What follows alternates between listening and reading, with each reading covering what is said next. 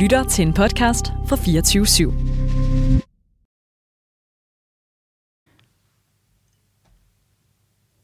Næsten 45.000 unge er lige nu hverken i gang med uddannelse eller arbejde. Ikke noget at stå op til om morgenen. Vi kender dem godt. Pigen med den hårde opvækst. Drengen med det sårbare sind. Flere af jer har problemer. Også i den tunge ende. Andre er måske blot i tvivl om voksenlivet. Men I er en mangfoldighed af dejlige unge mennesker. Og det er et svigt, når det aktive samfundsliv ikke har en plads til os alle sammen. Hvis nogen af jer unge ser med i aften, vi har brug for jer. Yes. Det er 2023, det er nyt år, det er ny regering, men det er den samme statsminister, og hun har holdt en tale. Og som vi hørte her i klippet, som jeg i øvrigt har lånt fra DR.dk, så handlede en del af talen om unge. Og det synes jeg jo er meget interessant. Fordi her i Ungdomsbureauet, der ønsker vi, at unge får mere indflydelse, og så er det jo helt oplagt, at det i dag skal handle om det nye år, vi står overfor, og ikke mindst om, hvad vores statsminister sagde i sin nytårstale. Velkommen til.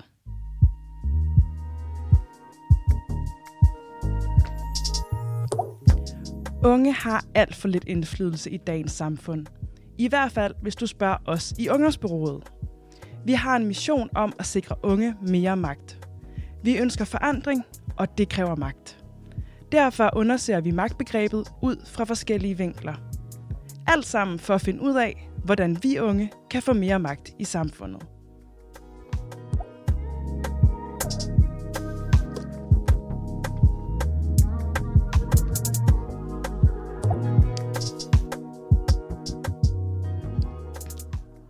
Undersmagt Ungdomsmagt er lige tilbage for en kort stund. Det her det er lige en lille særudgave af Ungdomsmagt, og mit navn det er Gunvar Tar Barkholdt, og jeg arbejder som sagt for Ungdomsbyrået. Og konceptet det bliver, at jeg hver uge inviterer en eller flere gæster herind, og så vil jeg høre dem om, hvad de tænker om samfundssituationen. Og i dag, der skal det handle om statsministerens nytårstale. Og øh, for at snakke om det, der har jeg inviteret debattør Oliver Anton herind. Velkommen til, Olli. Tak skal du have. Yes, jeg nåede lige i sidste øjeblik at få tændt for din mikrofon, så det var super godt. Nå, Oliver, øh, vi skal lige disclaime, at du er også en del af ungdomsbureauet, som jeg arbejder for. Vi er kollegaer, og du er blandt andet ordfører for ungdomsbureauet. Men i dag, der er du her som privat Oliver, eller mm. som jeg også har noteret, uafhængig debattør Oliver. Det er i hvert fald noget af en titel, må jeg sige. Ja, det kan være, at det er en, det er en ny undertitel, der lige skal ind og stå på din uh, Instagram-bio uh, der. Nu må vi se. Ja. Nå, men kan du ikke lige starte med at fortælle lidt om, hvad det er, at du arbejder med? Det du tro. Jeg øh, arbejder som sagt på ungdomsbruget, hvor jeg helt specifikt sidder på et projekt med den mundrette titel Future Generations Shaping Future Technology. Og øh, som titlen meget fint indikerer, så det vi arbejder med, det er, hvordan unge kan øh, få mere indflydelse, når det handler om at regulere vores tech-politik. For en af de teser, vi, vi arbejder ud fra, det er, at vi alt for mange år har negligeret sociale medier og digitale platforms indflydelse. Og lige netop her, der spiller unge en afgørende rolle, fordi unge er pionerer, når det kommer til at tage nye platforme i brug. Så selvfølgelig skal det være dem med ind i rummet, i maskinrummet, for at være ekspertisen. Mm. Så ligesom Mette siger, så, øh, så har, har du brug, vi har, vi har brug for jer, hvis der er nogen unge, der lytter med derude. Yes. Hvad, generelt, skal jeg havde du et godt nytår? Ja, det synes jeg, tak. Ja, er det, er det en, en nytår, er det en, en, en god tradition for dig? Er det noget, du ser frem til, eller er du mere på det der hold, der gerne vil have det overstået? Jeg tror, jeg er lidt sådan... Øh, jeg har ikke rigtig noget forhold efterhånden til nytår. Jeg behøver hverken have det overstået, men det er heller ikke øh, årets højdepunkt. Nej, hvis jeg skal genopfinde mig selv, så vil jeg gerne have, at det er alle andre dage i hvert fald, end den første i første. Ja, og det er også bare en super dårlig tidspunkt, overskiftet er på en eller anden måde. Altså 23 kan næsten ikke starte dårligere, altså fordi at alt er bare så sat og vådt og koldt. Ja, så det var en, det var en god start på 23.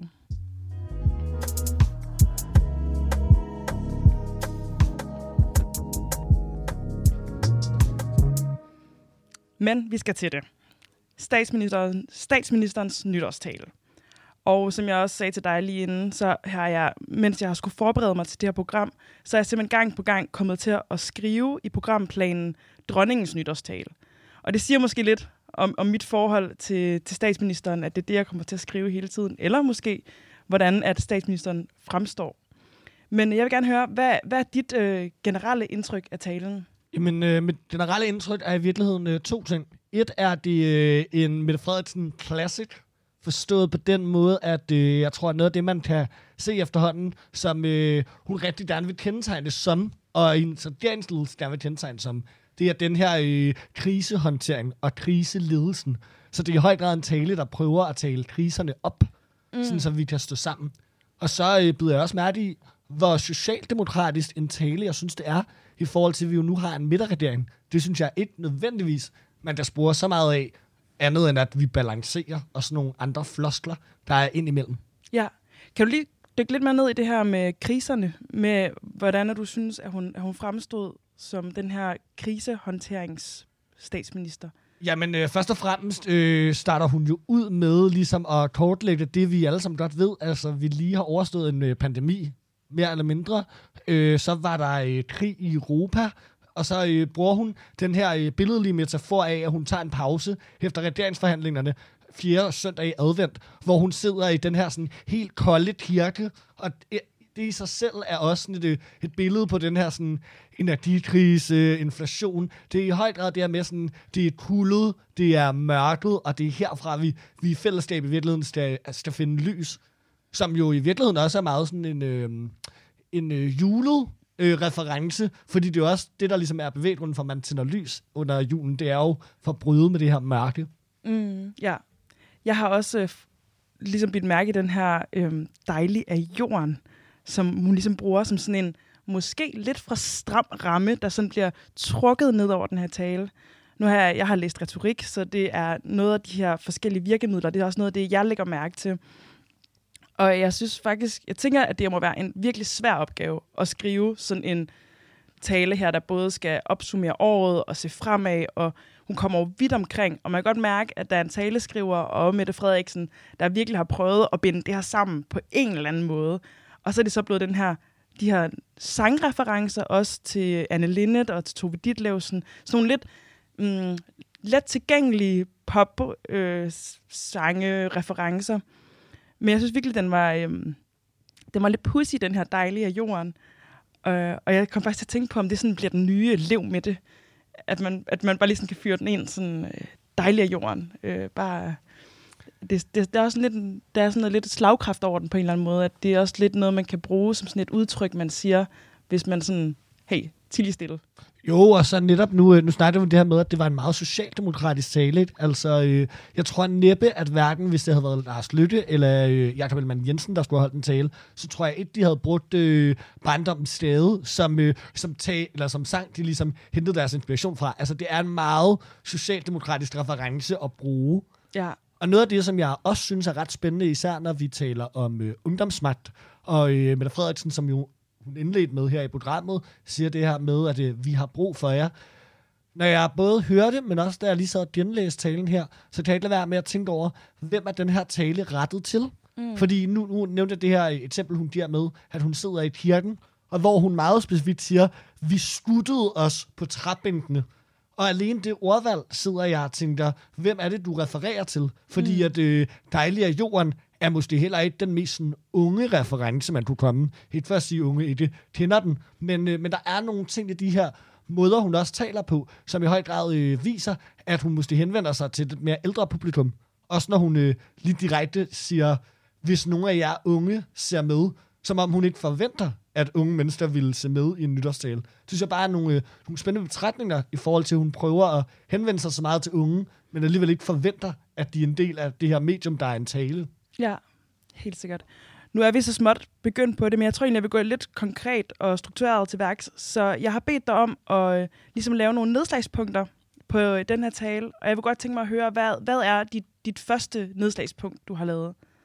Jeg bliver simpelthen nødt til at, øh, at nævne det nedslagspunkt, som jeg nok selv øh, stussede allermest over, fordi jeg, jeg, jeg kan ikke rigtig finde ud af, hvordan jeg har det med den reference, og det er nok også et spørgsmål om, at vi kommer tilbage til den her kriselogik.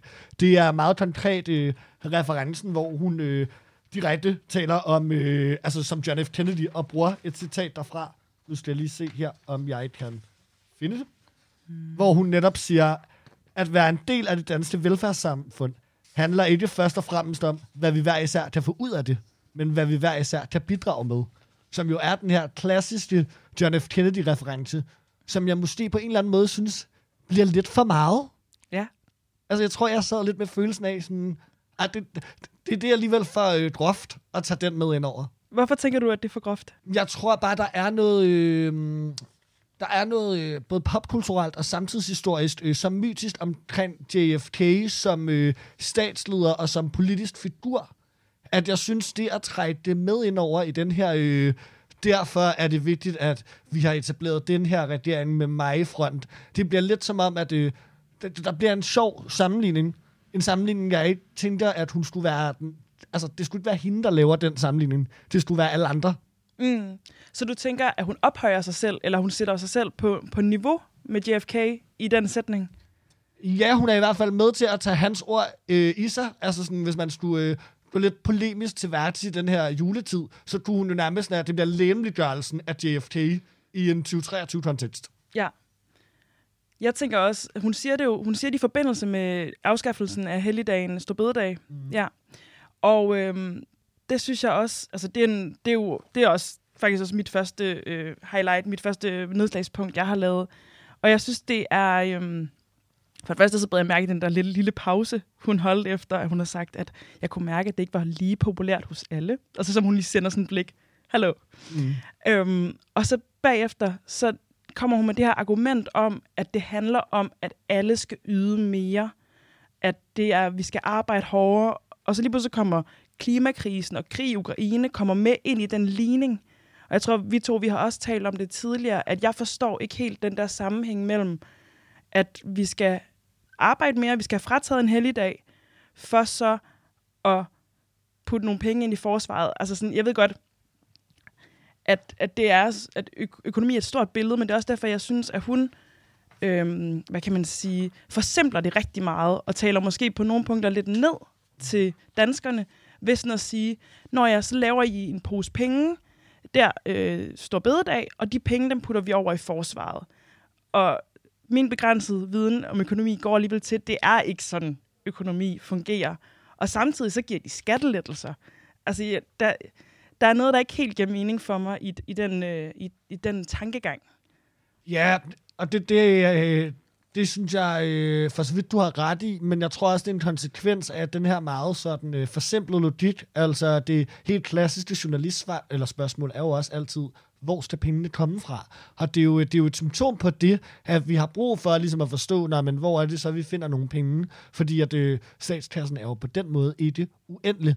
Men noget af det, jeg synes, der er interessant, netop i forhold til hele det her med store bededag, det er, at efter hun øh, netop har sagt, at øh, hun fornemmer, at forslaget ikke har en opbakning hos alle, så slutter hun ligesom den her, øh, det her afsnit af med at sige, at vi kan kun udvikle vores samfund, hvis vi tager for andre.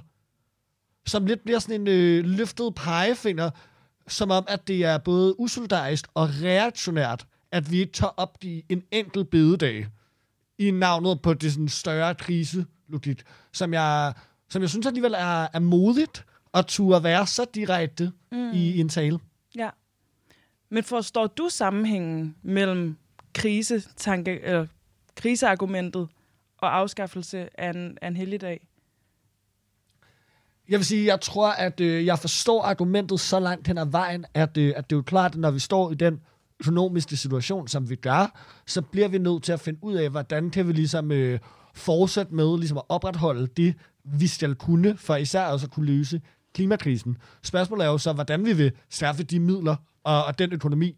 Og der er der jo så nogen, der vil vælge at påstå, at man skal vækste sig ud af det, som i høj grad det, den her logik bytter på. Der kan være mange argumenter for det, men, men jeg ved godt, hvor det er, de kommer fra. Mm. Men, men jeg tror bare, det er jo det er jo også den gamle socialdemokratiske regering med uh, Helle thorning Schmidt, der var det jo samme logik, der hed den bare uh, 12 minutter ekstra om dagen, og så da alle folk tænkte, det er lidt en underlig måde, der prøvede man også at afskaffe Stor Bededag. Så det er jo bare en gentagelse af en tidligere ført politik.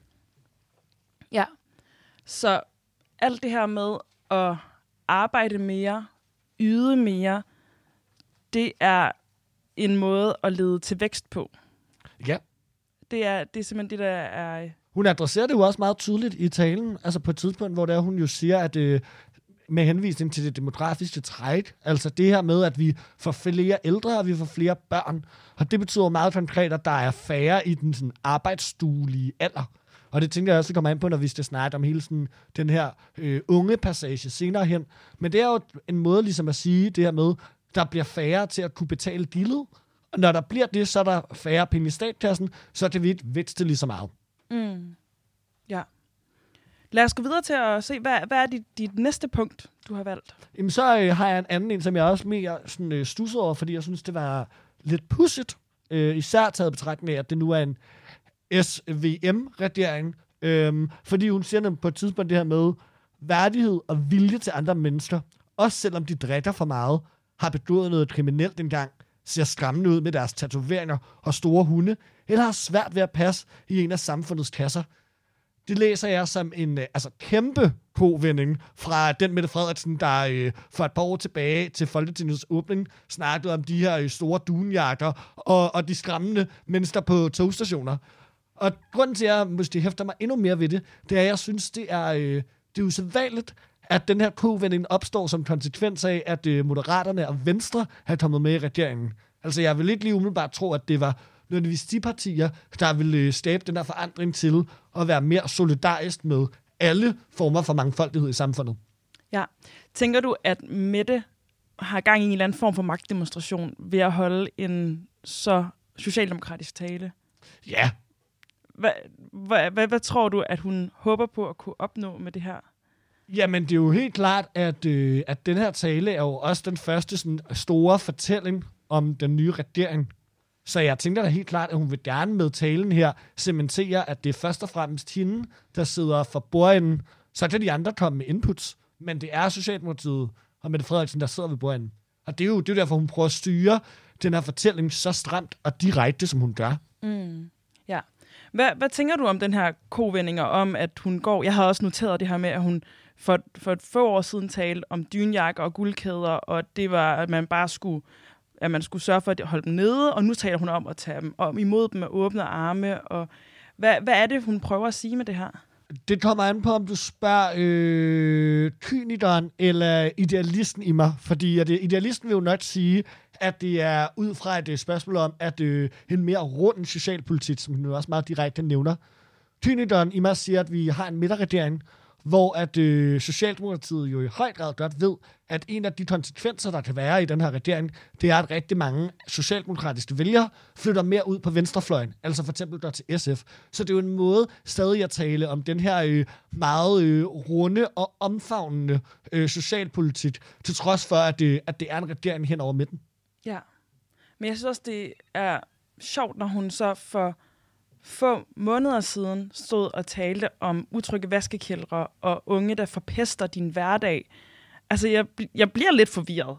At, og jeg kan ikke lade være med at tænke, når jeg hørte de her sætninger med de her store tatoveringer og store hunde, altså jeg tænkte sådan, jeg kunne ikke lade være med at tænke sådan, ja, ja, så længe de vide, at så skal de tages imod. At, at jeg føler også, at der er sådan, at der er en hel masse, hun siger, som hun bare ikke siger højt. Altså, der er en masse mellem linjerne. Ja, der er helt vildt mange sådan, uh, racialiserende undertoner i det her. Det vil jeg give dig meget uh, ret i.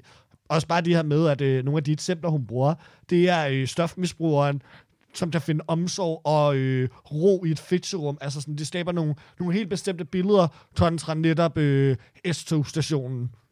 Ja. Men har du, er, der, er der mere at tilføje til, til den?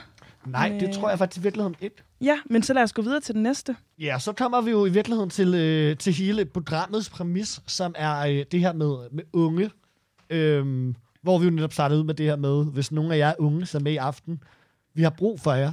Hvor at, øh, jeg tror, noget af det, jeg sad tilbage med overordnet igennem hele det her stykke, det var spørgsmålet, hvorfor? Altså, vi var lidt inde på det før. Jeg mangler den overordnede fortælling om, hvorfor er det, der er behov for de her unge? Fordi det, der kommer forud for det her, er en stilisering af, at der er for få arbejdsstuelige, og det kommer kun til at blive værre i fremtiden. Vi står i økonomiske kriser, vi har brug for at vækste, Og så er det meget belejligt, at der lige ligger den her, sagt på et øh, ikke særlig pæn måde, men det bliver ofte omtalt sådan, den her restgruppe af 45.000 unge, som vi jo bare lige kan smide ind i ligningen. Altså det bliver lidt, for mig bliver det samme problematik, som når folk øh, råber vagt i gevær omkring stor bededag. Som om, at det bare er to brækker, man bare lige kan kaste ind, og så har vi løst hele øh, konflikten. Som jeg synes er sådan øh, lidt i øjenfaldende og pussy. Netop fordi jeg mangler narrativ om, hvorfor er der brug for de her unge. Mm. Jeg synes, ja, jeg synes, det går igen flere gange i talen, det kan man sige komme ind på senere, at der kommer ligesom nogle, nogle statements, som bare lidt bliver efterfulgt af et punktum. Og der bliver ikke rigtig sagt om, hvad visionerne er, eller hvad, hvad der, hvordan der skal handles på det. Det er bare så lidt, øh, ja, sådan nogle lidt, måske tenderende til at være tomme øh, pointer, der bliver kastet ud. Men, men hvad, hvad tænker du om, når hun siger, at vi har brug for unge, eller hvad, hvad håber du, hun mener med det? Jamen, i, i virkeligheden er der jo mange af de ting, der bliver sagt, som lyder rigtig fine og rigtig fornuftige.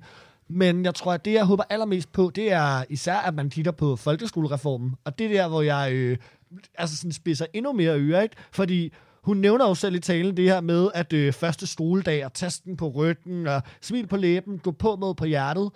Men øh, så er der alt for mange børn, der bliver tabt i den her onde, onde folkeskole.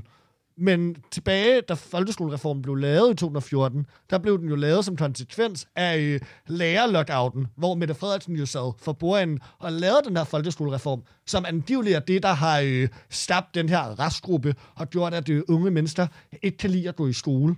Som, øh, og i den, der tror jeg, mangler det her med, der bliver adresseret, at det er meget fint, vi så taler øh, universiteter, akademikere, som jeg også tror, vi kommer mere ind på, men men analysen i talen er jo også, at det starter i folkeskolen, at det er her, der er nogen, der knækker altså sådan nakken. Hvorfor er det så, at alle løsningerne skal findes langt senere hen i livet? Altså det svarer jo til at sige, at du har brækket benet, når du er tre, men vi venter ligesom med at putte gips på den, når du er 18. Altså det, det er jo ikke nogen mening.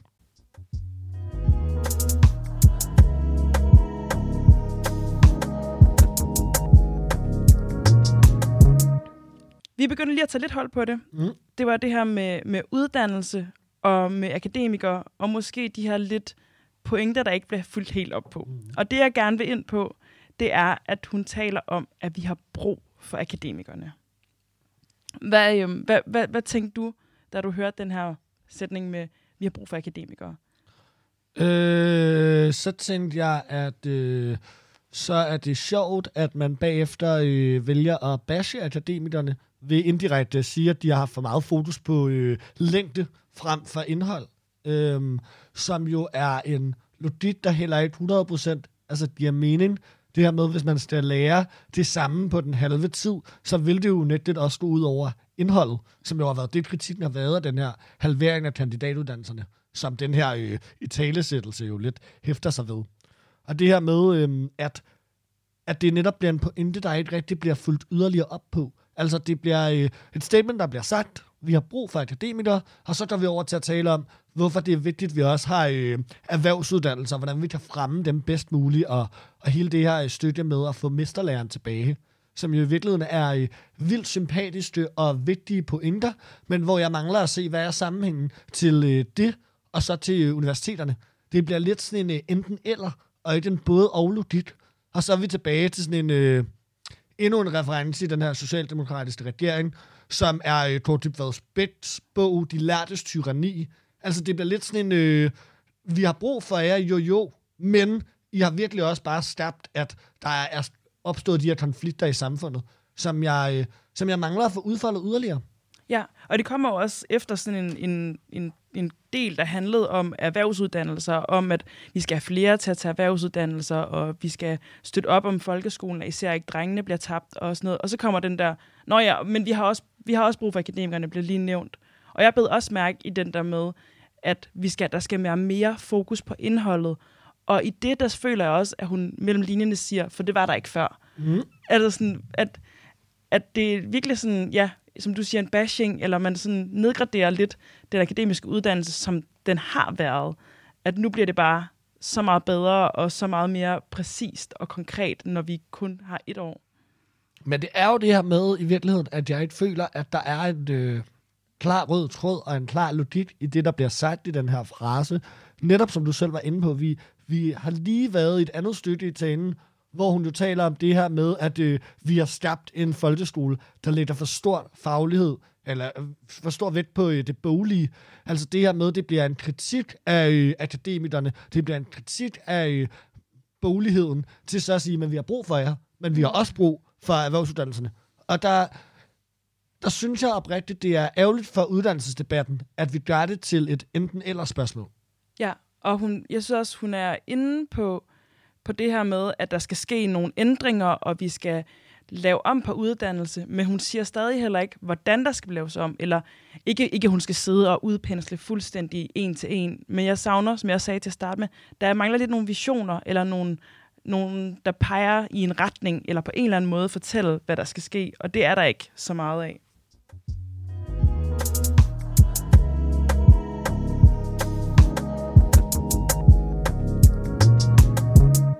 Du lytter til en særudgave af Ungdomsmagt. Mit navn det er Gunvar Barkholdt, og jeg har besøg af Oliver Anton. Og Oliver, jeg synes jo også, at Mette Frederiksen i den her tale kommer også helt vidt omkring. Jeg synes, at der, der er rigtig mange små kommentarer, og så griber hun lidt fat i en ting og fat i noget andet. Så jeg har også sådan svært ved at finde rundt i mine noter, fordi hun, hun kommer lige en lille smule ind på rigtig meget. Mm. Er der noget andet, du også gerne vil fremhæve? Altså, jeg tror, hvis der er noget andet, jeg skal fremhæve, så er det, øh, det er endnu en af de her sådan, øh, klassiske floskler, der tit bliver smidt rundt om. Det er tidligere i talen, hvor hun siger det her med, at øh, jeg tror grundlæggende på, at øh, børn, lærer, forældre og en god skoleleder er de bedste til at skabe deres egen skole. Ligesom den varme og omsorg ældreplejen er langt vigtigere end mange tusind siders lovgivning og dokumentation. Altså, det er sådan et levn, vi har sat siden, altså minimum nullerne, altså den her afbyråkratisering, og vi skal sætte det offentlige fri, hvor vi igen mangler at komme tilbage til det meget konkrete, der hedder, hvad vi gør. Mm. Altså, alle regeringer, siden i hvert fald få, har sagt, at de gerne vil afbyråkratisere, eller afbyråkratisere det offentlige. Og alligevel er der ikke rigtig nogen sådan konkret plan for, hvad der skal ske. Mm. Og det bliver på en eller anden måde netop bare meget symptomatisk for den her tale, at det bliver en øh, mejsling af den store fortælling, og de store problemstillinger, det bliver i virkeligheden en analyse og en kommentar og en samfundsdiagnose, snarere end det bliver sådan en reel politik. Ja, jeg tænker også den her afbiokratisering, som jo virkelig virker til at være sådan alles øh, go-to, og det er sådan noget, man kan blive enige om på, tværs af alle partierne, altså færre øh, dokumentation, mere nærvær og og der tænker jeg virkelig også, at det En regel ind, to regler ud, ikke? Ja, altså, ja lige præcis, klassisk. og det er jo helt på tværs. Øh, hvor jeg også sådan tænker, det er også på en eller anden måde et, et, et lidt nemt statement. Igen, det er nemt at sige, det er svært at handle på. Men, men det er bare... Øhm, jeg kan også bare forestille mig sådan noget, man kan få hele, hele Danmark og på, på tværs af socialklasser og indkomst og sådan noget til at sige, hørt, vi det, det skal vi have, fordi at min farmor sidder på plejehjemmet, og og samtidig er der også nogen, der arbejder som sygeplejersker og er enige. Og sådan. Det, det, det er en ret nem øh, pointe, Men det jeg. understreger jo også, hvor kompleks og umulig øh, politik og politisk lovgivning i virkeligheden er, fordi jeg tror ikke på, at der er nogen, der har siddet i en mørkt stummet kælder og besluttet, at nu skulle vi bare øh, putte så meget byråkrati ind i den offentlige sektor som overhovedet muligt. Men det kommer som, jo som en konsekvens af, at, at vores samfund er mega komplekst, og der er alle mulige udfordringer. Og hver gang der så opstår en ny udfordring, eller en ny sag bliver belyst, så føler man politisk behov for at reagere på det. Og hvad er den nemmeste måde at reagere? Det er at lave en eller anden form for ny lovgivning som tillæg til den eksisterende. Så det er jo også en konsekvens af, at vores, vores samfund er jo mega kompleks. Og jeg kan jo godt se den politiker, der ville øh, svare på en krisesituation, lad os sige det, for på øh, et ældre øh, plejehjem, at øh, hvis en politiker derfra valgte at stille sig op og sige, ved du hvad, jeg tror, at øh, vi må bare have tillid til, at hjemmehjælperen selv kan... Det, altså, det kan man jo ikke sige som politiker. Så det er jo det er også stort set umuligt at løse den her problemstilling. Ja, også fordi vi har bygget, fået bygget et system op, der netop bygger på den her dokumentation. Og man hører jo også omvendt de der virkelig tragiske historier, hvor der er nogen, der bliver kastet rundt i systemet med en journal på en halv side, så man overhovedet ikke kan følge op i det på nogen måde. Altså det er jo et eller andet sted et, øh, en måde også at sætte retssikkerhed på, selvom vi jo helt klart også godt kan diskutere, øh, hvor meget af det der så er, og hvem der skal bruge tid på det. Så det er ikke for at sidde og øh, være øh, den største fortaler for byråkratiet. Det er bare for at sige, at der er jo også en grund til det opstået. Helt sikkert. Mm, skal jeg lige se her, om jeg har noget andet, som jeg har lagt mærke til. Mm. Nå, men ellers så kan det være, at vi skal lige gå tilbage igen til starten, fordi at der bed jeg også mærke i det her med, vi lever i en tid. Det var, det, hun sagde hun godt nytår først, men ellers så var det sådan den, den første sætning, hun fyrede af. Vi lever i en tid. Og det føler jeg også er sådan lidt, lidt populærkulturelt, at det var især med corona og sådan noget, der var der også noget, man, man sagde i disse tider hele tiden. Hvordan, hvordan, ja, hvis nu vi kigger på starten egentlig, for den er også ret dyster. Hvad tænker du om, hvordan at vores statsminister sådan banker det nye år i gang på den her lidt, lidt mørke måde? Men altså først og fremmest, den her, øh, vi lever i en tid, er jo netop øh, mega sådan meme-worthy. Altså sådan, øh, vi lever i et samfund. Øh, og jeg tror netop, at, at hun gør det jo, ser det i høj grad som netop et forsøg på at legitimere, hvorfor har de lavet det her historiske midterregering. Og det har de jo lidt fordi når de styrer, der træder ind, er mørkere, end vi ønsker os, så skal vi stå sammen. Og, og lige også den frase er jo, er, er jo sjov. Altså det her med, at, sådan, øhm, at vi kan ønske os, hvor mørkestyre er. Der bliver også en, der bliver lidt lavet sådan nogle referencer til øh, noget, der er ude af vores kontrol, men som vi alligevel gerne vil have kontrol over. Som jo også er sådan, ja, bare lidt spændende, at man vælger at bruge det. Ja, og som du også sagde, det her med Mette klarer sig rigtig godt i modvind, eller det er i hvert fald den historie, hun gerne vil fortælle om sig selv. Hvad, hvad tænker du, at Mette gør den dag, hvor der ikke er krig i Europa længere, eller når der ikke længere er corona, eller tror du, at vi kan se en Mette, der, en Mette Frederiksen, der tør at handle mere? Det er jo altid øh, 100 kroner spørgsmålet. Men jeg tror simpelthen, at det, det korte svar er, at der vil aldrig komme en dag, hvor der ikke er kriser. Og jeg tror, det er det, der øh, personligt for mig er, bliver sådan det mest frustrerende ved at sidde og både høre og læse den her tale. Det er, at det, det bliver en måde hele tiden at genopfinde en ny krise og en ny problemstilling, som vi alle sammen kan være øh, fælles om. Og derfor bliver det også en måde at tale ned til befolkningen på, frem for netop at prøve at komme med de her meget visionære løsninger. Altså det bliver på en eller anden måde en, en driftregering, der hele tiden bare lige skal overleve den næste krise og den næste krise. Altså hvad sker der så efter det her? Får vi så en, øh, det kunne være en folkeskolereformskrise igen. Det, det kunne være mange andre steder, hvor man, man kunne se, det kunne også være, at de aldrig når i mål med afbyråkratiseringen, og så er det en byråkratikrise, vi lige pludselig står i. Eller sådan. Der er mange øh, steder, man kunne tage fat. Ja, jeg synes faktisk, det er et virkelig interessant øh, take-analyse, du har af Mette Frederiksens eget selvbillede, og hvordan er hun får fremstillet sig selv igennem måske at være den her krisekontrollør-type.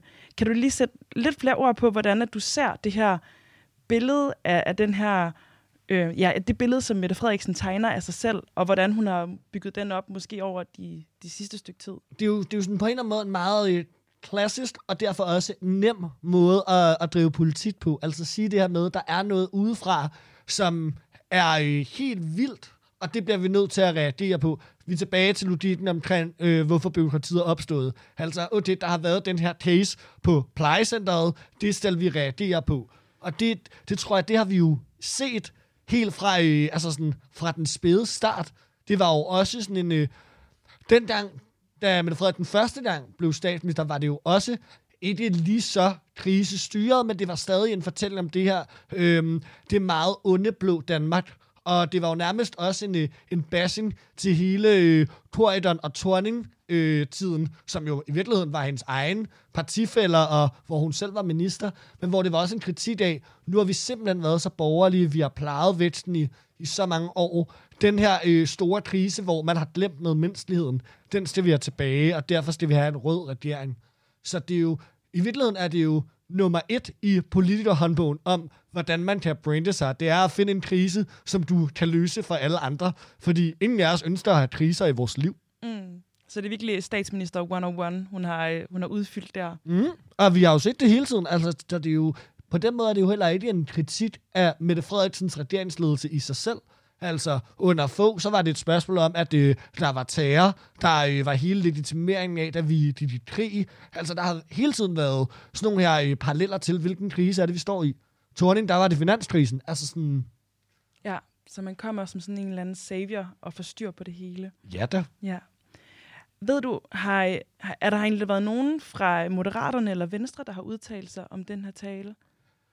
Ja, og det, det er jo også noget af det, der er, øh, det er lidt pussy, og i hvert fald lidt kunde, der stus over. Det var jo, at øh, Jacob Ellemann var øh, ude hurtigt at sige, efter talen var blevet holdt, at han altså var kommet med inputs til den her tale. Og, og det kunne jeg ikke lade være med også at undre mig over, fordi som vi snakkede om indledningsvis, er det jo en meget socialdemokratisk øh, tale. Så jeg er lidt nysgerrig på, og det har jeg ikke umiddelbart kunne finde et svar på. Men hvad er det, han har bidraget med?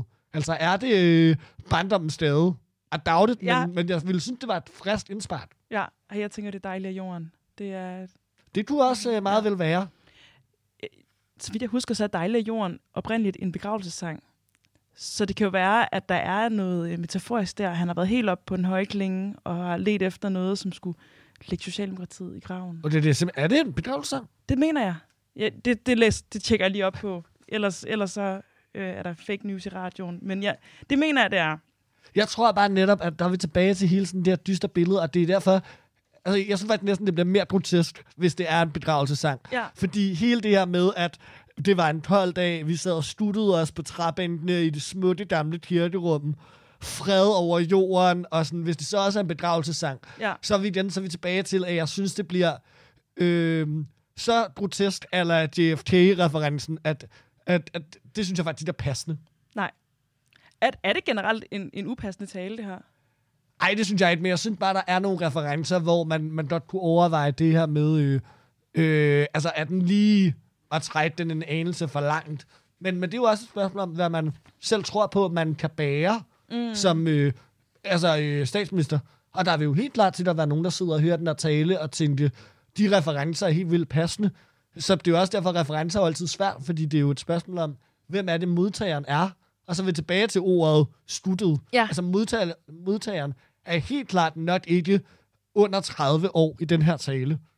Så, øh, så jeg tror, i det led tror jeg ikke nødvendigvis, at referencerne virker lige så absurde. Nej, det er rigtigt. Det er jo, ja, ja som du siger, du bliver- bider mærke i ordet skudte, og så er det de her to sange, som heller ikke så mange under 30 måske kender. At, men men hvem, hvem, hvem tror du, at, hun, at Mette Frederiksen har forestillet sig som sit publikum, da hun skrev den her tale? Ej, men det, det synes jeg er meget klart, at det er jo helt klart øh, Arne og hans venner, der er Ja. modtageren den her tale. Sidder, sidder de på deres pension og, øh, og lige ser den her? Ja, eller i hvert fald overvejer hele den her Arne Plus-ordning.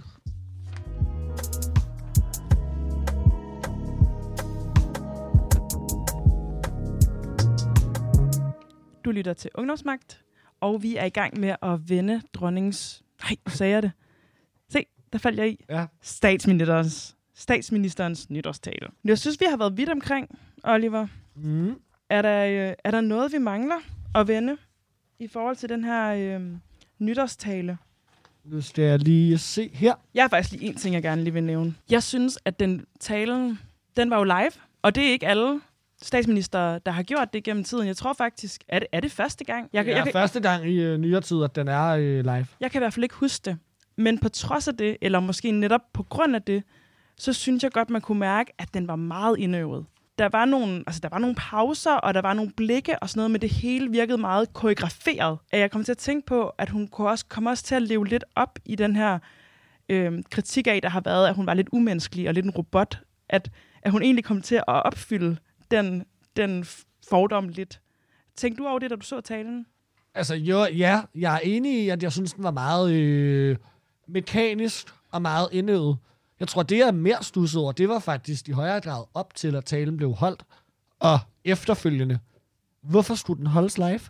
Ja. Altså helt grundlæggende, som, øh, som du selv lige var inde på, det er, det er et kutume, at statsministerens tale bliver holdt live. Ofte bliver den altså, øh, bondet den 30. og så bliver den sendt direkte. Også fordi der er jo dronningens nytårstafel direkte efter. Så man så jo også, hvis man følger med på øh, Mettes Instagram, at hun jo var hurtig til at skifte. Så jeg kan ikke lade være med at undre mig over, hvad var øh, pointen og bevæggrunden for, at den skulle være live. Ja. For jeg tror øh, op til, det er jo nok også fordi, at, øh, at øh, så kan jeg godt lide at spekulere, der tænkte jeg, at her der kommer der en tale, der virkelig slår kejler, og den bliver nødt til at være live, fordi at ellers så er de bange for, at der slipper noget ud. Mm. Og da jeg så hørte den, så kunne jeg ikke lade være med at sidde med sådan lidt en flad fornemmelse. Ja. Der var ikke noget braiding i den her. Den kunne godt være optaget den 30. Ja, ja. Der var jo slet ikke noget øh, overraskende på den måde i talen. Og jeg tænkte nemlig også, altså min, mit gæt, det er, at hun gør det for at forsøge at være nærværende, eller sådan være i øjenhøjde. Men jeg tror bare, at der sker præcis det modsatte, fordi at hun er live, så bliver hun mere nervøs, eller hun vil virkelig bare gerne gøre det perfekt. Så det resulterer i, at det bliver netop så struktureret og så ja, koreograferet, at hun sidder der og ikke laver fejl. Jo, men og så er vi tilbage til spørgsmålet om, fordi jeg, jeg, jeg tror, jeg er enig, og jeg deler analysen af, at det er derfor, hun gør det, men, men den målgruppe, hun taler til, er de bevidste om, hvorvidt den er live eller bondet? Mm. Altså, der er vi tilbage, altså sådan, jeg føler ikke, at det er en samtale, man tit har, at statsministerens taler er, er bondet. Tværtimod, så sent som øh, nytårsaften fik jeg en besked fra en bekendt om, hvorvidt dronningens nytårstale var live eller bondet. Altså, jeg tror ikke, det er en samtale, vi har særlig meget. Så jeg tror også, det er derfor, det undrer mig. Hvorfor vil man lave et, et, et statement omkring noget, som ingen går op i? Mm, ja, for det er også det, jeg skulle sige. Er det vigtigt? Altså, betyder det noget, Nej. om det er live? Det tænker jeg ikke lige Nej. umiddelbart. Altså jo, selvfølgelig, hvis der var sket noget helt altså kategorisk livsændrende den 31. at man havde optaget den den 30. Men så ville jeg da forestille mig, at man stønte sig også at lave en ny tale, og så bare holdt den live. Ja, ja.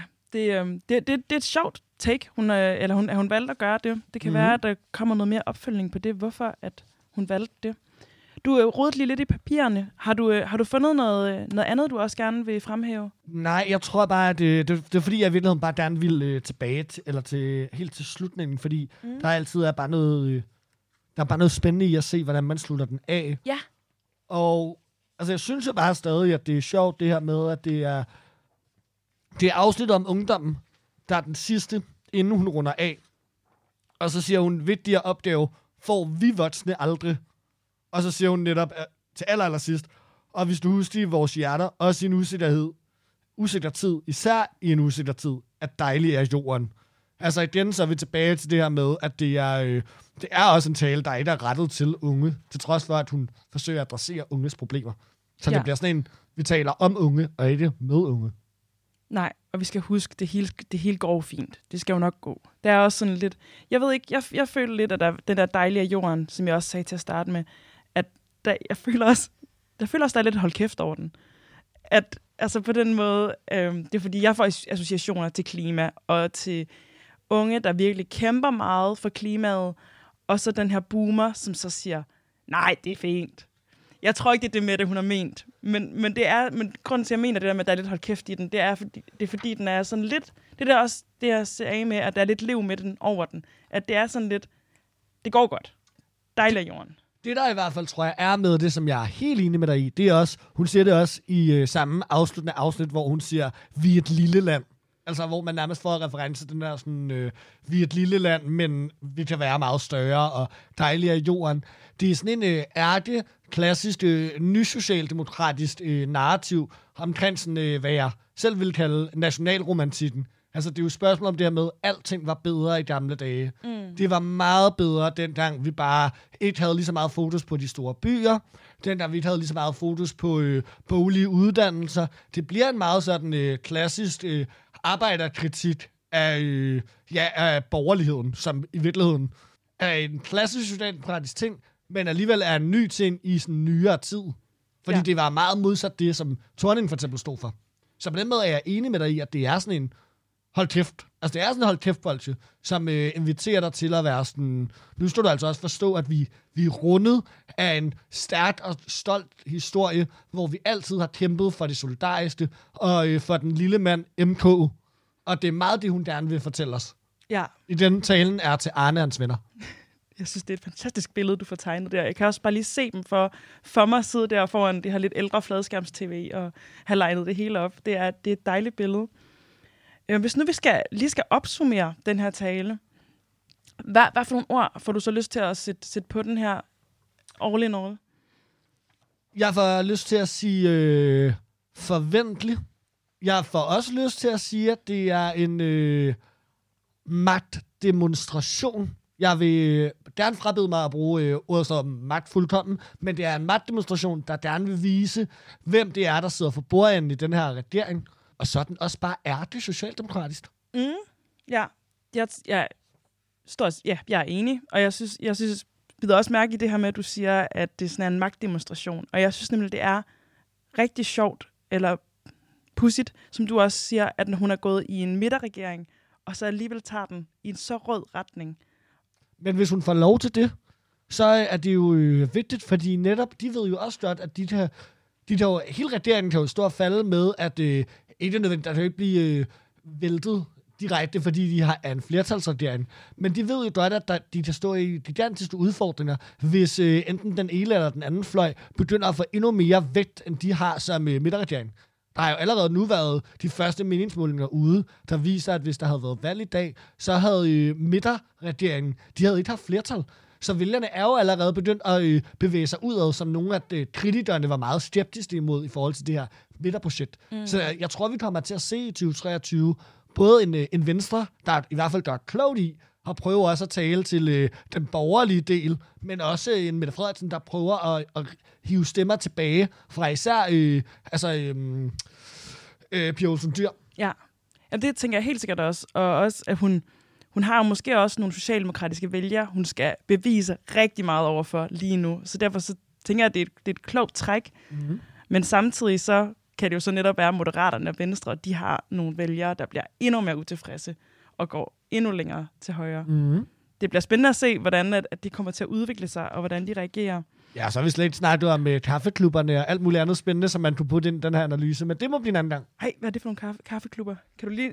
Er det, ja. er det salonger, du tænker på? Øh, nej, nej. Det er jo... Øh, Socialdemokratiet er meget kendt for øh, deres forskellige kaffeklubber. Lige nu er de delt op i øh, fire forskellige fraktioner, som i virkeligheden er øh, fraktioner internt i Folketingsgruppen, som repræsenterer fire forskellige ståsteder i partiet. Og noget af det, som er meget styrende for de her kaffeklubber, er, at de blandt andet har ret meget magt over, hvordan man fordeler ordførerskaber, og i særdeleshed på baggrund af også, hvilke, hvem der får hvilke ministerposter. Oftest plejer en klassisk frase at være, at de største kaffeklubber får flest ministerposter, osv.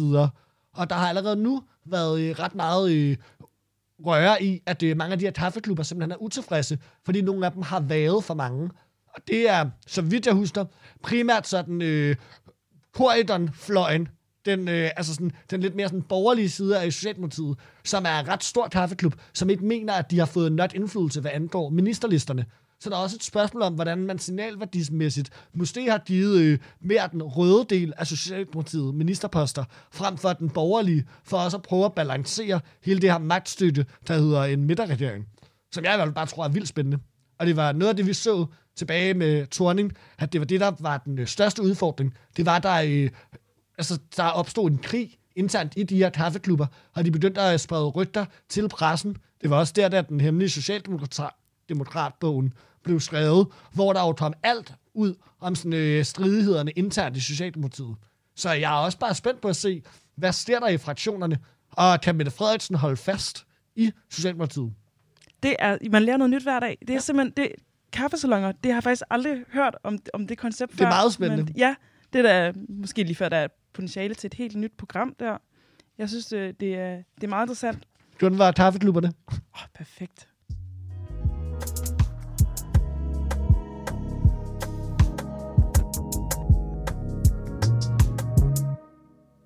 Okay, Oliver Anton. Vi er stort set færdige med dagens program, som var den her særudgave af Ungdomsmagt. Men fra næste uge, så øh, skal vi sende et nyt program, og øh, det, øh, det er stadig lige lidt ved at blive udviklet.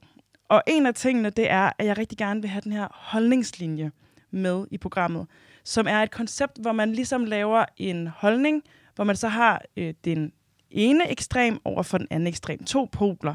Det kan for eksempel være, jeg hader chokolade, og jeg elsker chokolade. Og så stiller man sig et sted midt imellem. Og det er med at så prøve at oversætte til radio.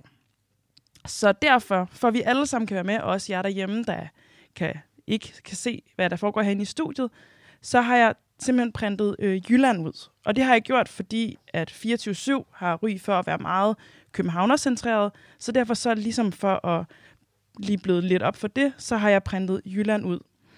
Og øh, så vil jeg simpelthen give øh, min gæst et statement, som så skal placere sig enten helt op ved Skagen, som er den ene yderpol, og ned omkring Padborg, som er den anden yderpol. Og øh, vi har ikke så meget tid tilbage, men det jeg vil, vil øh, høre dig om, Oliver, det er, om du tror, at øh, så, så det bliver 2023 bliver bedre end 2022. Den kommer til at ligge op ved Skagen. Og så hernede omkring Padborg, der kommer 20 2023 bliver ikke bedre end 2022. For er du med? Mm. Håber jeg også, lytteren er. Men øh, hvis nu vi ser her på Jylland, hvor vil du så ligge der i forhold til, hvorvidt det bliver et bedre år i år end sidste år? Ja, men i virkeligheden vil jeg gerne finde mig, sted, øh, finde mig selv et sted øh, lige på midten, fordi det har jeg hørt er så populært i disse tider. Så jeg tror simpelthen, vi må øh, tage en øh, tur til Herning. Ja. Så du tænker måske, at det bliver et, et år, som er lidt tilsvarende sidste år? Ja. I sådan øh, kriser og...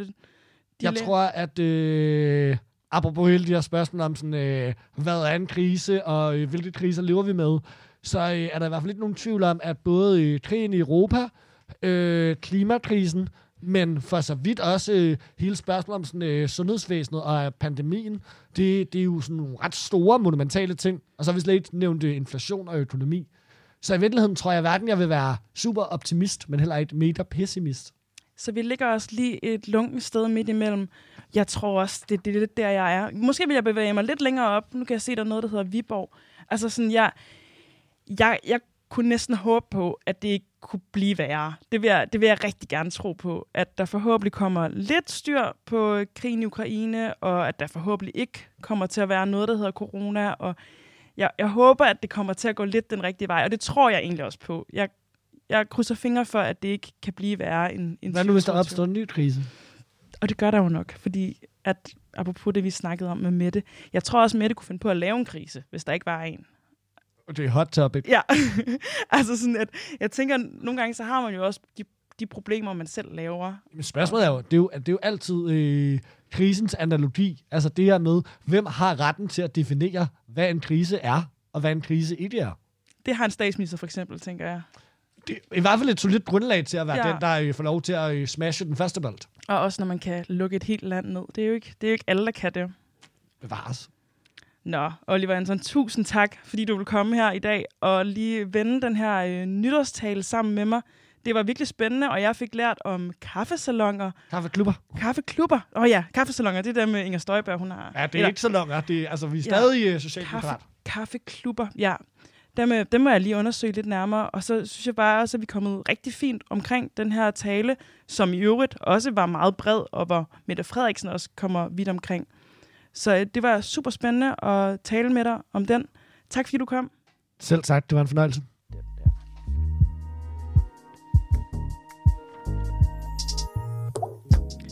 Det var alt for nu, og jeg er tilbage igen i næste uge. Og jeg sender generelt hver tirsdag mellem 22 og 23, hvor jeg igen ser nærmere på nogle af de udfordringer og muligheder, som unge står overfor. Tak fordi du lyttede med.